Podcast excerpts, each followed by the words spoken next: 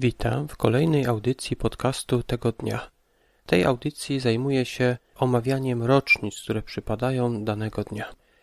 Dzisiaj jest 8 września, a 8 września 1943 roku zostało publicznie ogłoszona kapitulacja Włoch, którą podpisano 3 września.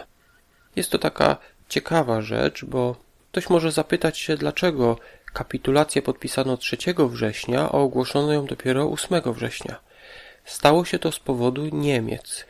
Włochy, jak może pamiętamy podczas wojny, II wojny światowej byli sojusznikami Niemiec i Włochy zdecydowały się na kapitulację, czyli przejście na stronę aliantów. Ale ponieważ Niemcy byli ogromną siłą, utrzymywano to przed nimi w tajemnicy. Niestety to się nie udało, Niemcy się o tym dowiedzieli i oni zaatakowali Włochy, swojego byłego sojusznika i przejęli w zasadzie władzę we Włoszech.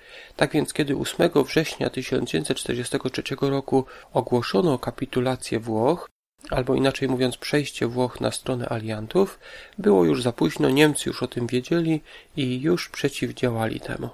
To była audycja tego dnia. Ja dziękuję Wam za wysłuchanie i zapraszam do kolejnej audycji.